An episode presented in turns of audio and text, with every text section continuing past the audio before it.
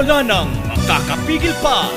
Sulong Arangkada one oh six point three Dance Radio sa Aurora, Isabela. Edukasyon susulong, basta na magtulong-tulong, sulong ito kalidad. Dance Radio.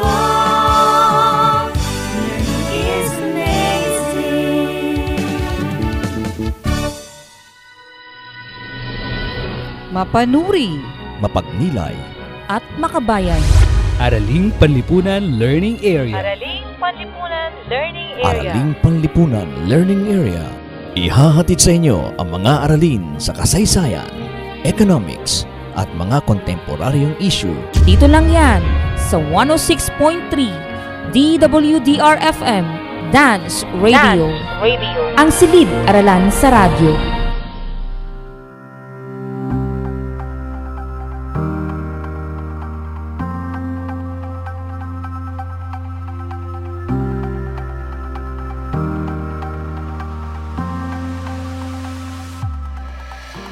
Magandang araw sa inyong lahat na nakikinig sa ating impilan, lalo na sa inyo mga giliw naming mag-aaral ng Araling Panlipunan Grade eight. Magandang araw po, mahal naming guro. Ako ang inyong lingkod, Teacher Dennis Mendoza, para naman po sa isa na ng pag-aaral sa ilalim ng panahon ng New Normal. Hi, Sir Dennis! Tuloy-tuloy lamang ang inyong pag-aaral sa pamamagitan ng ating himpilang one oh six point three F M Dance Radio, Dance Radio ng ating paralang Doña Aurora National High School. Kasama natin si Sir Jassel Rizon Guillermo bilang Technical Specialist. Hi, Sir Jassel! Paalala lamang sa mga mag-aaral, dapat ay hawak na ang inyong papel at ballpen at higit sa lahat ang kopya ng inyong gawaing pagkatuto o Learning Activity Sheet o L A S sa Araling Panlipunan eight. Hawak na po namin, sir. Excited na po kami matuto. At mapa ng daigdig. Uy, mapa daw, mapa daw. I'm the map, I'm the map, I'm the map, I'm the map, I'm the map, I'm the map, I'm the map, I'm the map, I'm the map. Di ko na patatagalin pa. Ipakikilala ko na sa inyo ang inyong radio teacher sa Araling Panlipunan Grade eight, Ma'am Bernadette T. Regaton.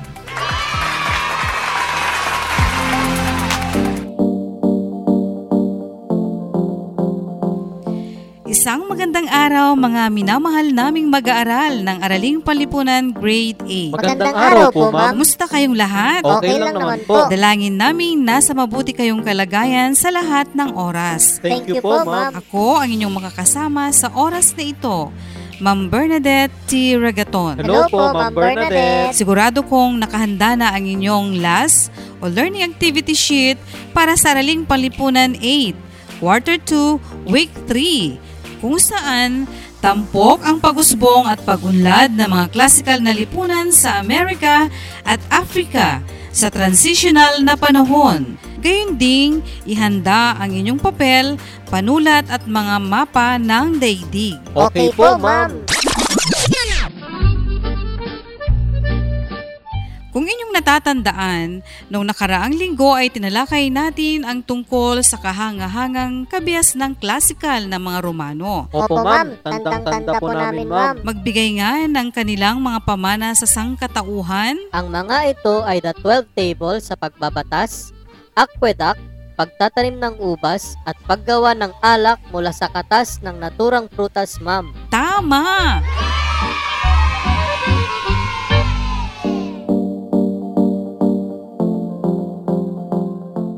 Ngayon ay umpisa na natin ang ating bagong aralin. Sige po, ma'am. Ang tungkol sa pag-usbong at pag-unlad ng mga klasikal na lipunan sa Amerika at Africa sa transitional na panahon. Wow! Nakaka-excite naman po, ma'am. Sa pag-aaral na ito ay may layuning na susuri ang pag-usbong at pag-unlad ng mga klasikong kabiasnan sa Africa tulad ng Songhai, Mali at iba pa. Gayun din sa Amerika ang Aztec, Maya, Olmec at Inca, at mga pulo sa Pacific. Ikalawang layunin ay napahahayag ang pagpapahalaga sa mga kontribusyon ng kabias ng klasiko sa pag-unlad ng pandaigdigang kamalayan. Batay sa mga layunin ng ating pag-aaral, lalakbayin natin ang mga kontinenteng Amerika at Africa, gayon ding liliparin natin ang mga pulo sa Pacific Ocean, ang pinakamalaking karagatan sa buong mundo.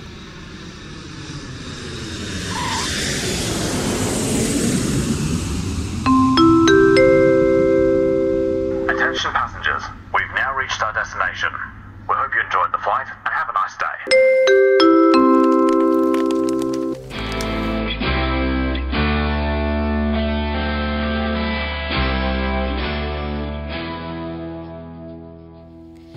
Umpisahan na natin ang talakayan. Ang unang paksa ay ang mga kabihasnan sa Mesoamerika. Mesoamerika. Habang umuunlad at nagiging makapangyarihan ang mga sinaunang kabihasnan sa Mesopotamia, India at China, nagsisimula naman ang mga mamamayan sa Mesoamerika na magsaka. Ano ang ibig sabihin ng Mesoamerika at saan ito matatagpuan?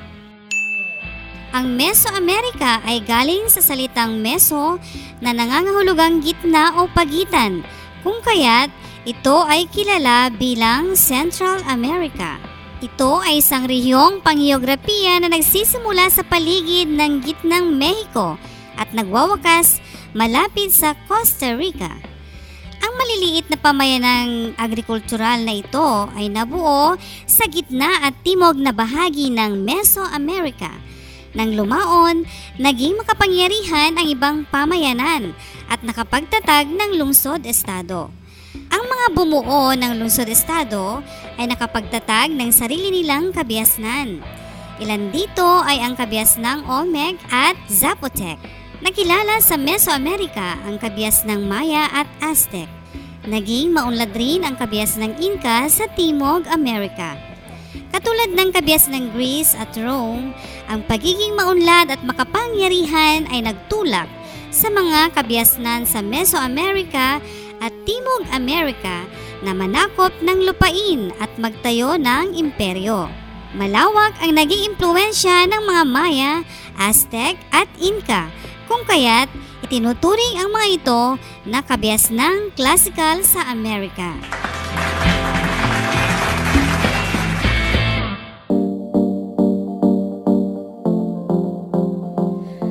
Mahusay! Ngayon ay dumako na tayo sa isang kabihasnan sa Mesoamerika, ang kabihasnang Maya na naitatag noong two fifty Common Era o C E hanggang nine hundred C E. Saan kaya ito naitatag at paano nabuo ang kanilang kabihasnan? Sa aking pagkakaalam, ma'am, namayani ang kabihasnang Maya sa Yucatan Peninsula, ang rehiyon sa Timog Mexico hanggang Guatemala. Nabuo rito ang mga pamayanang lungsod ng Maya tulad ng Oaxacan, Tikal, El Mirador at Copan. Nakamit ng Maya ang rurok ng kanyang kabihasnan sa pagitan ng three hundred C E at seven hundred C E. Sa lipunang Maya, katuwang ng mga pinuno ang mga kaparian sa pamamahala. Pinalawig ng mga pinunong tinatawag na halaswinik o tunay na lalaki ang mga pamayanang urban na sentro rin ng kanilang pagsamba sa kanilang mga Diyos. Nang lumaon, nabuo rito ang mga lungsod-estado. Sila ay nagtataglay ng ganap na kapangyarihan. Ang sentro ng bawat lungsod ay isang piramid na ang itaas na bahagi ay patag na dambana para sa mga Diyos. Ang estrukturang ito ay patunay na may mataas na kaalaman ang mga Mayan sa arkitektura, inhinyeriya at matematika. May mga templo at palasyo sa tabi ng piramid. Ipinagawa naman ang templo upang pagdausan ng mga seremonyang panrelihiyon. Ito ay parangal para kay Kukulkan, ang tinaguriang God of the Feathered Serpent. Sa larangan ng ekonomiya, kabilang sa mga produktong pangkalakal ay mais, asin, pinatuyong isda, pulot-pukyutan, kahoy at balat ng hayop. Nagtatanim sila sa pamamagitan ng pagkakaingin. Ang mga pangunahing pananim nila ay mais, patani, kalabasa, abokado, sili, pinya, papaya at kakao. Dahil sa kahalagahan ng agrikultura sa buhay ng mga Maya, ang sinamba nilang Diyos ay may kaugnayan sa pagtatanim tulad ng mais. Gayon din ang tungkol sa ulan. Mahusay! Ngayon naman ay ating aralin ang isa pang kabiasnan sa Mesoamerika, ang kabiasnang Aztec na naitatag noong twelve hundred hanggang fifteen twenty-one Common Era o C E. Ang pagbagsak ng mga lungsod-estado ng kabiasnang Maya ay nagdulot ng paglaho ng kanilang kapangyarihan sa timog na bahagi ng Mesoamerika. Sa panahong ito, nagsimulang umunlad ang maliit na pamayanan sa Mexico Valley. Ang mga mamayan rito ang nagtatag ng isa sa unang imperyo sa Mesoamerica, ang Imperyong Aztec. Kung ang mga Maya ay nagtatag ng kanilang kabiasnan sa timog na bahagi ng Mesoamerica, ang mga Aztec naman ay naging makapangyarihan sa gitnang bahagi nito. Matatandaan na sa bahagi rin ito umusbong ang sinaunang kabiasnang Olmec. Bunga nito, ang pamumuhay at paniniwala ng mga Aztec ay may impluwensya ng mga Olmec. Subalit, hindi tulad ng mga Olmec, ang mga Aztec ay nagpalawak ng kanilang teritoryo.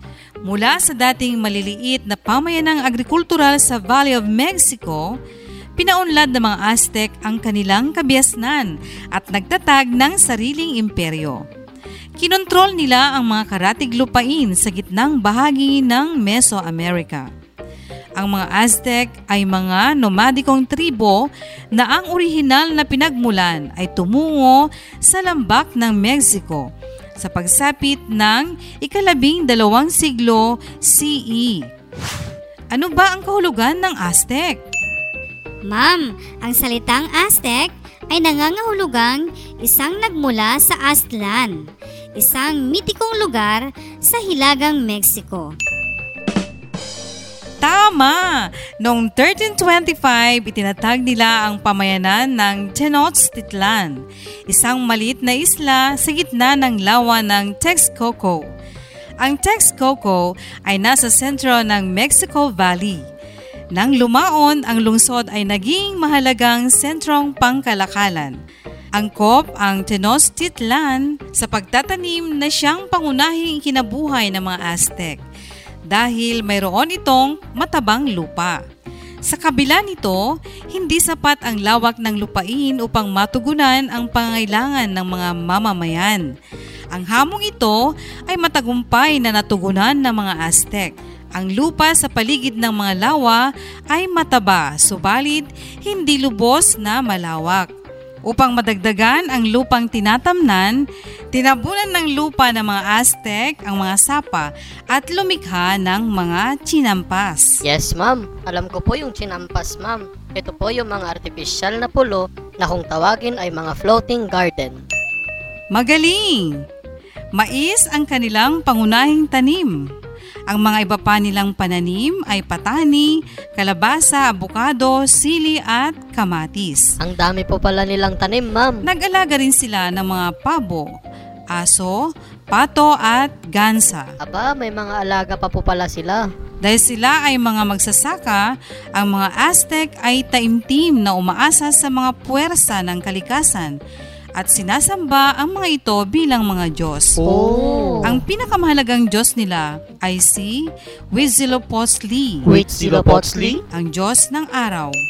Mahalaga ang sikat ng araw sa pananim ng mga magsasaka, kaya sinusuyo at hinahandugan ang naturang Diyos. Oh. Mahalaga rin si Natlaloc, ang Diyos ng ulan, at si Quetzalcoatl. Nakakabulol naman po yung bigkas sa mga pangalan nila. Naniniwala ang mga Aztec na kailangang laging malakas ang mga Diyos na ito upang mahadlangan ang masasamang Diyos sa pagsira ng daigdig. Oh. Dahil dito, ang mga Aztec ay nag-alay ng tao. Hello? Ang mga inaalay nila ay kadalasang bihag sa digmaan, bagamat may mga mandirigmang Aztec na nagkukusang loob ialay ang sarili. Oh. Bunga ng masaganang ani at sobrang produkto, nagkaroon ng pagkakataon ang mga Aztec na makipagkalakalan sa mga kalapit na lugar na nagbigay daan upang sila ay maging maunlad. Oh. Ang kaunlarang ito ng mga Aztec ay isa sa mga dahilan upang kilalanin ang kanilang kapangyarihan na iba pang lungsod-estado. Ang isa sa mga nagbigay daan sa mga pagbabago sa buhay ng mga Aztec ay si Tlacalel, Tlacalel? isang tagapayo at general. Oh. Itinaguyod niya ang pagsamba kay Huitzilopochtli. Oh. Kinailangan din nilang manakop upang maihandog nila ang mga bihag kay Huitzilopochtli. Ang paninindak at pagsasakripisyo ng mga tao ay ilan sa mga naging kaparaanan upang makontrol at mapasunod ang iba pang mga karatig lugar na ito. Oh. Ang mga nasakop na lungsod ay kinailangan ding magbigay ng tribute o buwis. Oh. Dahil sa mga tribute at mga nagaping estado, ang Tenochtitlan ay naging sentrong pangkabuhayan at politikal sa Mesoamerika mula sa Pacific Ocean hanggang Gulf of Mexico at mula sa Hilagang Mexico hanggang sa Guatemala. Ang mga Aztec ay mahuhusay na inhinyeryo at tagapayo ng mga estruktura tulad ng mga kanal o aqueduct, mga dam, gayon din ang sistema ng irigasyon, liwasan at mga pamilihan. Dumating si Hernando Cortes at mga Espanyol sa Mexico noong fifteen nineteen. Oh. Si Cortes ang namuno sa ekspedisyong Espanyol na nanakop sa Mexico. Inakala ni Montezuma the Second, pinuno ng mga Aztec, na ang pagdating ng mga Espanyol ay ang sinasabing pagbabalik ng kanilang Diyos na si Quetzalcoatl, dahil sa mapuputing kaanyuan ng mga ito. Noong fifteen twenty-one, tuluyang bumagsak ang Tenochtitlan. Noong ikalabing dalawang siglo, isang pangkat ng mga taong naninirahan sa hilagang kanlurang bahagi ng Lake Titicaca sa matabang lupain sa lambak ng Texcoco. Sa pamumuno ni Manco Copac, bumuo sila ng maliliit na lungsod-estado. Oh. Ayan, natapos na natin ang kabias ng Maya at Aztec sa Mesoamerika. Magbabalik ako pagkalipas ng isang paalala. Mga kaibigan, sa panahon ngayon, kailangang magpalakas ng katawan. Kumain ng masustansyang pagkain at sabayan ng pag-eehersisyo. Huwag ding kalimutan ang pag-inom ng vitamins. Resistensya ay palakasin. Kalusugay huwag pabayaan upang sakit ay maiwasan. Isang paalala mula sa himpilang ito. Tayo ay nagbabalik. Lilipat na tayo sa kontinenteng Africa. Ano ang inyong masasabi sa kontinenteng ito?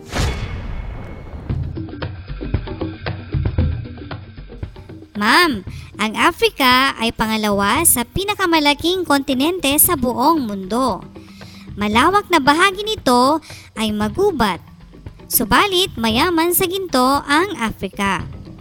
Ang kahariang Axum ay naging tanyag sa silangang Africa mula sa pamamayani nito noong three fifty C E. Nakilala naman sa kanlurang Africa ang tatlong imperyo na siyang naging makapangyarihan dulot din ng pakikipagkalakalan sa mga mamamayan sa labas ng Afrika. Ito ay ang mga imperyo ng Ghana, Mali at Songhai. Tama! Ngayon, bago natin tatalakayin ang pag-usbong ng tatlong nabanggit na imperyo, ano ba ang kahulugan ng imperyo? Ma'am, ang imperyo ay isang malawak na grupo ng nagkakaisang estado at mga tao na pinamumunuan ng isang monarko o monarkiya o ng isang makapangyarihang emperador. Tumpak! Ngayon ay unahin nating pag-usapan ang Imperyong Ghana. Imperyong Ghana? Paano ito musbong? Hmm? Ano ang mga pamana ng Imperyong Ghana sa sangkatauhan? Ma'am, ang Ghana ang unang estadong naitatag sa kanlurang Afrika. Sumibol ang isang malakas na estado sa reyong ito, dulot ng lokasyon nito sa timog na dulo ng kalakalang Trans-Sahara.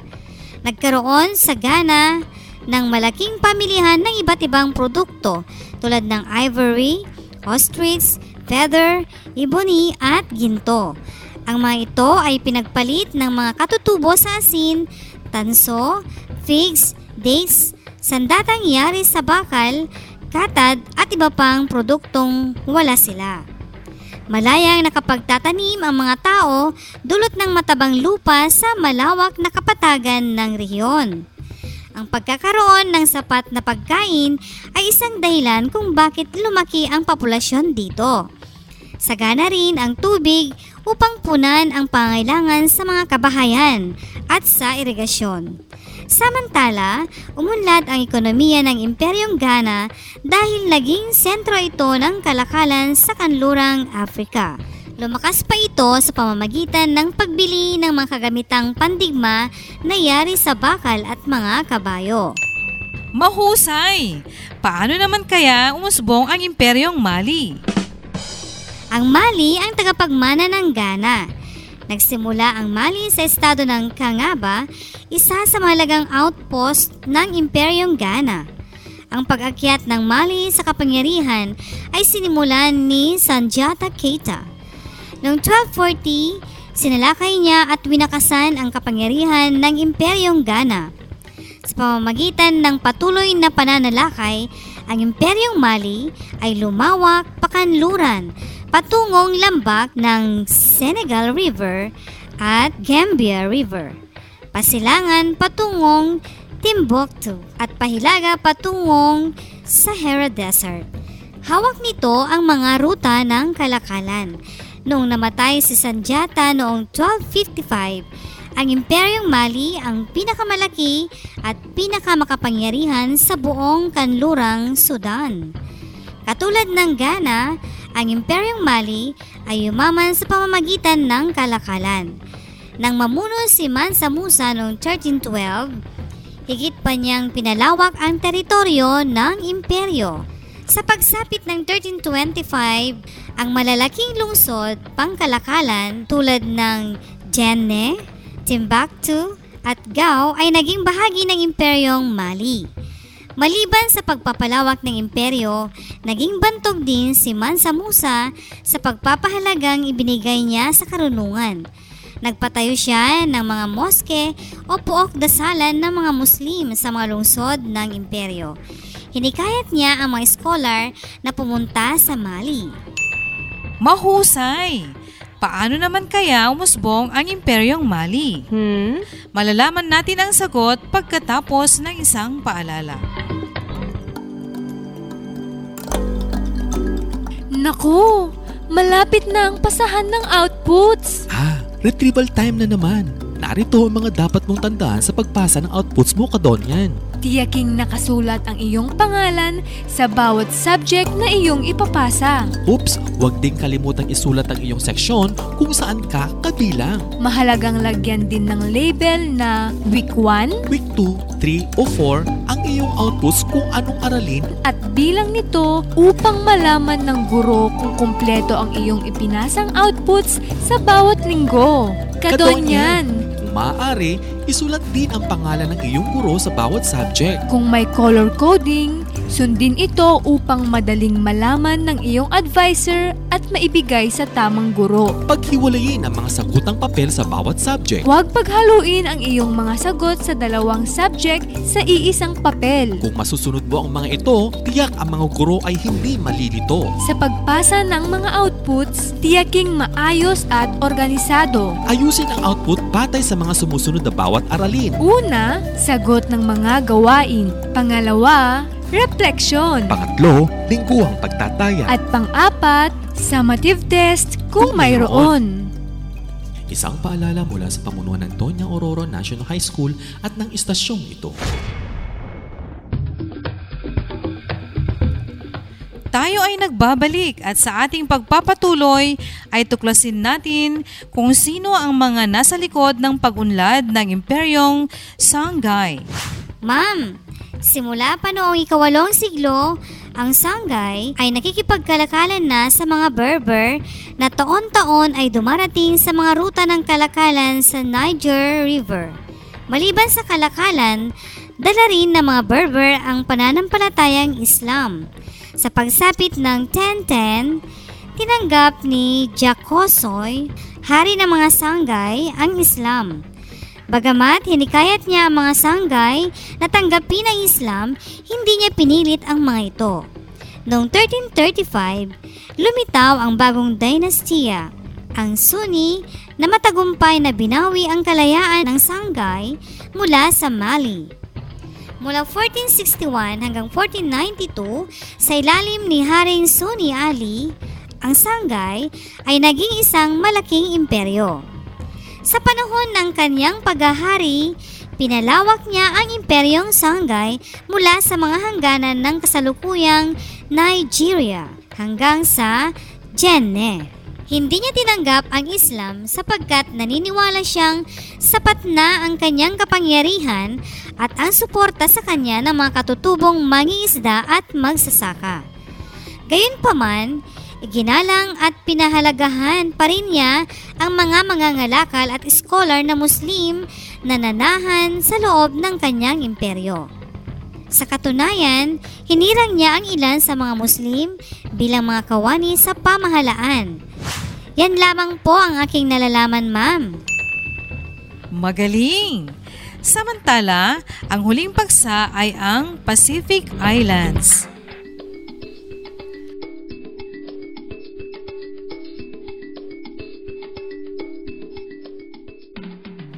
Ang mga pulo sa Pacific o Pacific Islands ay nahahati sa tatlong malalaking pangkat, ang Polynesia, Micronesia at Melanesia.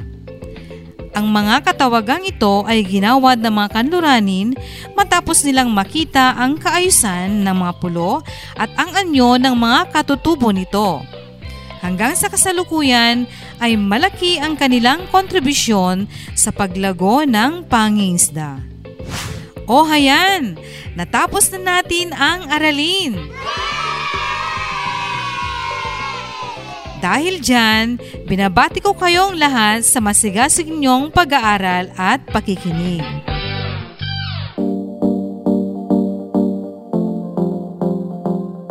Gamit pa rin ang inyong learning activity sheets o L A S, oras na upang suriin ang pag-usbong at pag-unlad ng mga klasikong kabiasnang naitatag sa Africa, Mesoamerika at Pacific Islands. Sige po, ma'am. Unawaing mabuti ang mga panuto sa bawat gawain at sikaping sagutin ng buong husay ang mga ito. Sa gawain one, K K K, kaugnayan ng kabiasnan sa kasalukuyan. Punan ng tamang sagot ang chart. Isulat ang mga sagot sa sagutang papel. Okay po, ma'am. Sagutin lamang ang linya ng Maya at Aztec. Para naman sa gawain two, History Makers. Punan ng tamang sagot ang talahanayan batay sa mga napag-aralan tungkol sa mga pinuno ng mga kabiasnan sa Afrika. Isulat ang sagot sa sagutang papel. Samantala, bilang panghuling gawain, dumako tayo sa bahaging refleksyon. Dugtungan ang mga kataga ayon sa iyong pagkaintindi. Isulat ang mga sagot sa sagutang papel. Ang pagiging maunlad at makapangyarihan ang nagtulak sa Mesoamerika at Timog Amerika upang patlang. Paalala muli, huwag kalimutang isulat ang inyong pangalan, taon at seksyon. Gayon din, sa bawat gawain ay ilagay ang label o pangalan ng activity sa inyong sagutang papel. Opo, ma'am! Ngayon ay maliwanag na sa inyo kung bakit itinuturing din na classical ang mga kabiyasanang naitatag sa Mesoamerica, Africa, at Pacific Islands. Maliwanag, maliwanag na maliwanag, maliwanag po, ma'am. Kamangha-mangha, di ba, mga mag-aaral? Opo, ma'am! Ito ay dahil sa mga pamana ng Mesoamerica tulad ng anyo ng pamahalaan na teokrasya ng mga Mayan, chinampas at sakripisyo ng mga Aztec. Sa mga kabiyasan naman sa Africa ay naging bantog sina Sundiata Keita at Mansa Musa ng Imperyong Mali, maging sina Jakosoy at Sunni Ali ng Imperyong Songhai, dahil sa kanilang mga kakaibang paraan ng pamumuno. Di rin pahuhuli ang mga isla sa Pacific Region sa napakayaman nilang kabiasnan, bunga ng impluwensyang Europeo at Amerikano. Pagkatapos ng broadcast ay may sapat kayong oras upang harapin ang mga gawain. Umaasa akong marami kayong natutunan hinggil sa mga naging pamana o kontribusyon ng mga nabanggit na kabiasnan sa sangkatauhan at ma-realize ang kahalagahan ng mga ito. Opo, ma'am! Muli ay binabati ko kayo sa inyong sipag at tiyaga sa pag-aaral. Ako ang inyong radio teacher, Ma'am Bernadette T. Regaton, pansamantalang nagpapaalam. Hanggang sa susunod nating pagsasama-sama sa paaralang panghimpapawid. Have a nice day, everyone! Bye!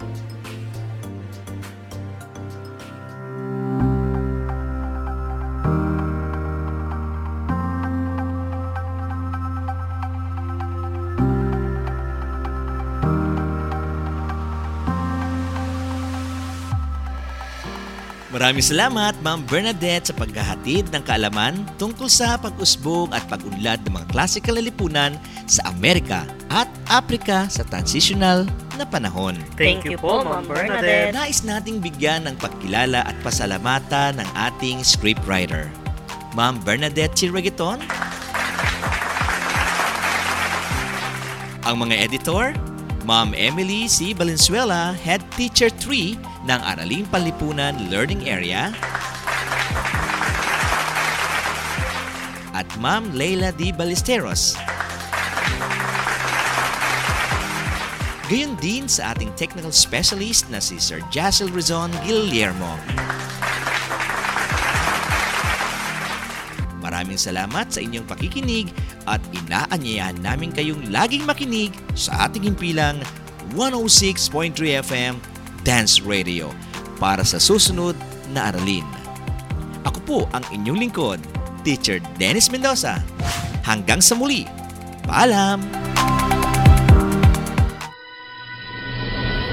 Mapanuri, mapagmilay, at makabayan. Araling Panlipunan Learning Area. Araling Panlipunan Learning Area. Araling Panlipunan Learning Area. Ihahatid sa inyo ang mga aralin sa kasaysayan, economics, at mga kontemporaryong issue.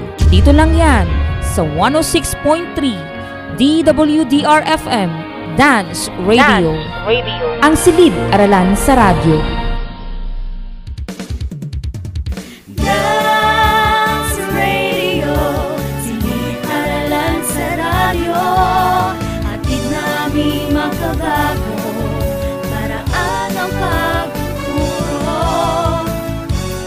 Wala nang makakapigil pa. Sulong Arangkada one oh six point three Dance Radio sa Aurora, Isabela. Edukasyon.